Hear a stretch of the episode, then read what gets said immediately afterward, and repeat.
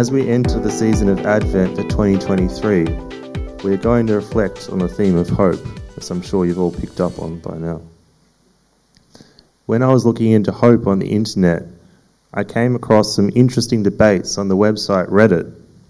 For those that are unfamiliar with Reddit, it is essentially a website where people can discuss and debate different topics.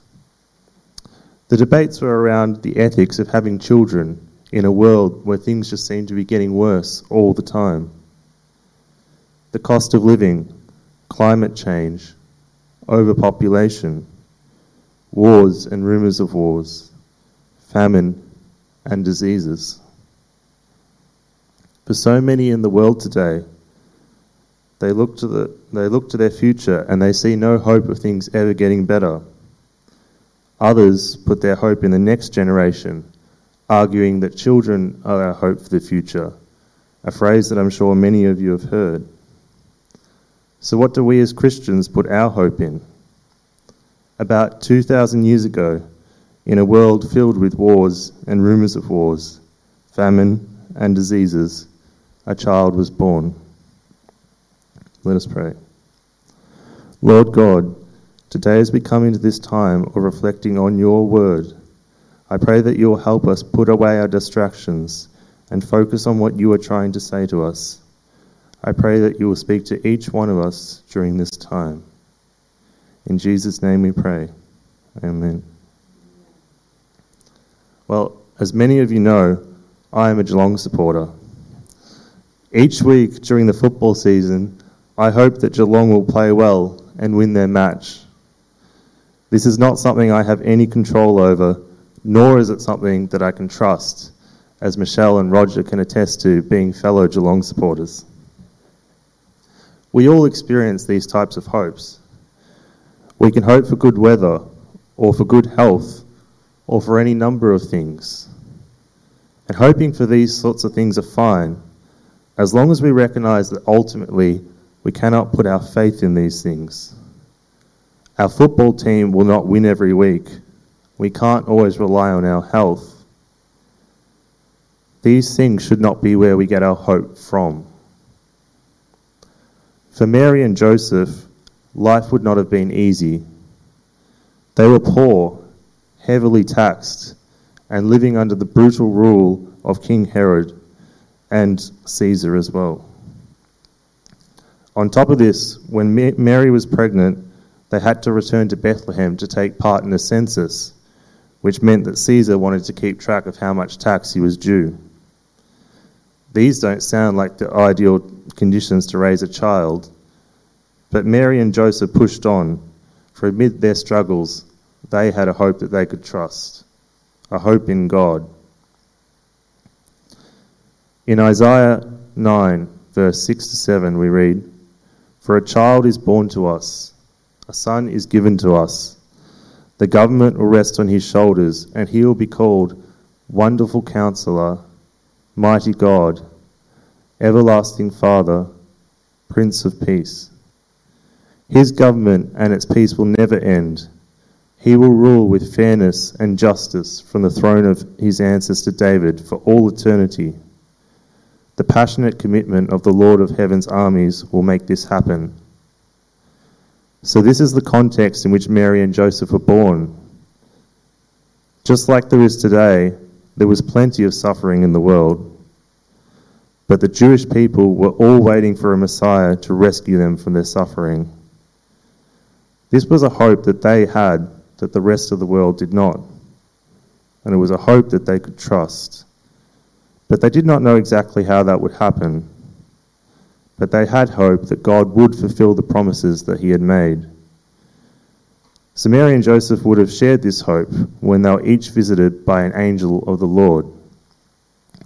In Luke 1, verses 28 to 33, we read of Mary's encounter with an angel. Gabriel appeared to her and said, Greetings, favored woman, the Lord is with you. Confused and disturbed, Mary tried to think what the angel could mean. Don't be afraid, Mary, the angel told her, for you have found favor with God. You will conceive and give birth to a son, and you will name him Jesus. He will be very great and will be called the Son of the Most High. The Lord God will give him the throne of his ancestor David, and he will reign over Israel forever. His kingdom will never end. So, Mary and Joseph had not only the shared hope of Israel, but they also had their personal hopes in God that He would fulfill the promises He made to them. And what a promise that was to take an active part in the birth of the Messiah. A little bit later in Luke, Mary goes and visits her relative Elizabeth, who was pregnant at the time with John, who would later be known as John the Baptist. We pick this up in Luke 1, verses 41 to 45. At the sound of Mary's greeting, Elizabeth's child leapt within her, and Elizabeth was filled with the Holy Spirit. Elizabeth gave a glad cry and exclaimed to Mary, God has blessed you above all women, and your child is blessed. Why am I so honored that the mother of my Lord should visit me?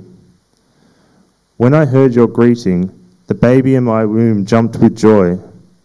You are blessed because you believed that the Lord would do what he said. Elizabeth said that Mary was blessed because she believed the Lord would do what he said. This demonstrates where Mary's hope was. When we have faith in the promises that God has made, then he blesses us and he uses us to further his kingdom. As I said earlier, it is not wrong to hope for the things of this world, but we cannot have faith in these hopes. But when we put our hopes in God, when we faithfully trust in His promises, then there is no limit to what He can do through us. Something else that stands out to me about the passage that we just read is that Elizabeth was supernaturally filled with the Holy Spirit for a short time, as are many people in the Bible before Jesus' death and resurrection.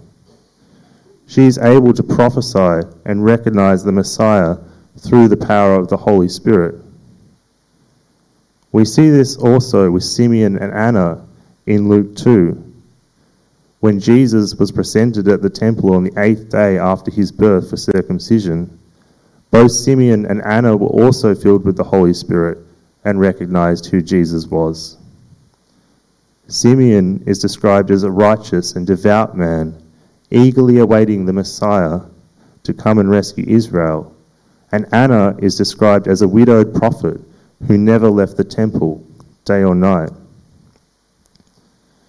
In Luke 2, verse 38, it says, talking about Anna, she came along just as Simeon was talking with Mary and Joseph and she began praising God.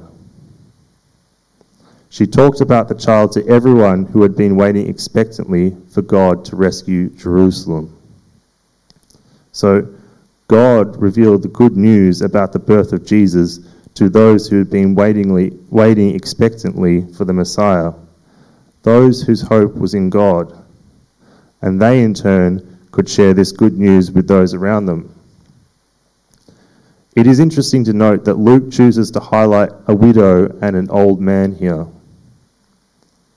People of low status in the world. This can be seen with the shepherds as well, who the angel of the Lord appears to.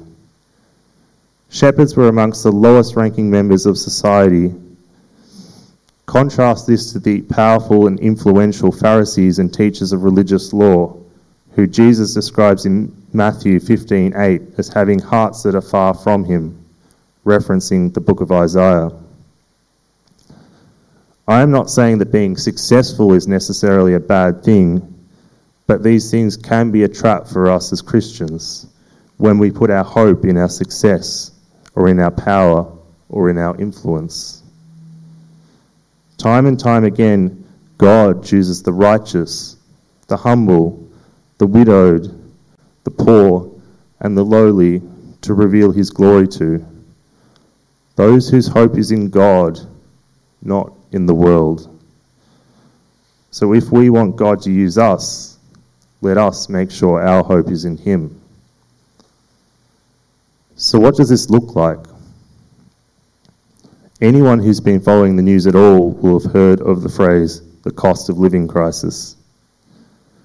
Times like this can be challenging for all of us, but they can also be an opportunity for us to discover where we're placing our hope. I've even found myself stressing about money with thoughts like, how am I going to afford this? Or things are getting so expensive. How are we going to manage if things keep on like this? But these thoughts just reveal my weakness.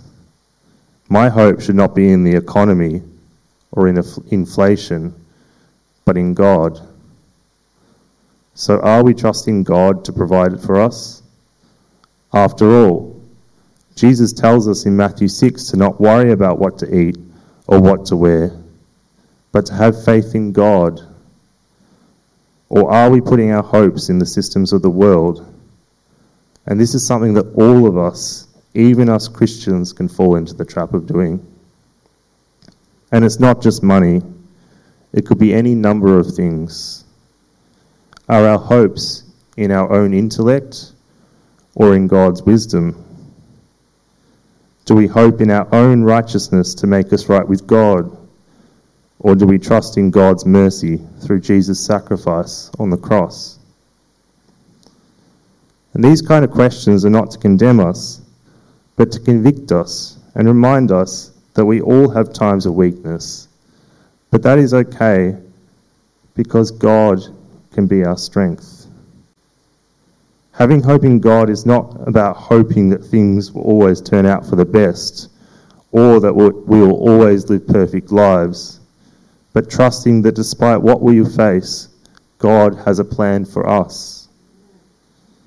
And there is something that we as Christians wait for, just as Israel waited for the Messiah's birth.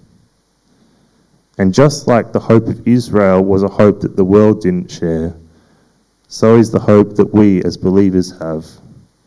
We have a shared hope for the second coming of Christ. Paul puts it like this in Romans 8 But with eager hope, the creation looks forward to the day when it will join God's children in glorious freedom from death and decay. For we all know, uh, for we know that all creation has been groaning as in the pains of childbirth, right up to the present time. And we believers also groan, even though we have the Holy Spirit within us as a foretaste of future glory. For we long for our bodies to be released from sin and suffering so it's not just us as believers, but all of creation that groans for freedom from death and decay. And we, have, we as believers today, we're fortunate to have the free gift of the Holy Spirit available to us permanently. And just like with Elizabeth and Simeon and Anna, the Holy Spirit testifies Jesus to us. But for us, the Holy Spirit never leaves but faithfully abides within us as a foretaste of future glory, convicting us in our times of weakness and teaching us to be more like Jesus. Paul goes on in Romans 8, verse 24. We were given this hope when we were saved. If we already have something, we don't need to hope for it. But if we look forward to something we don't yet have, we must wait patiently and confidently, and the Holy Spirit helps us in our weakness. So, this is what we mean when we talk about hope in the Bible. Not hoping that something will work out the way that we want, but waiting confidently and patiently for the things that have been promised to us. And in our times of weakness, and if you're anything like me, you'll have plenty of those. The Holy Spirit is there to help us through. It may seem like things are getting worse in the world all the time, but Jesus tells us in John 15 that we as believers, we're not of this world.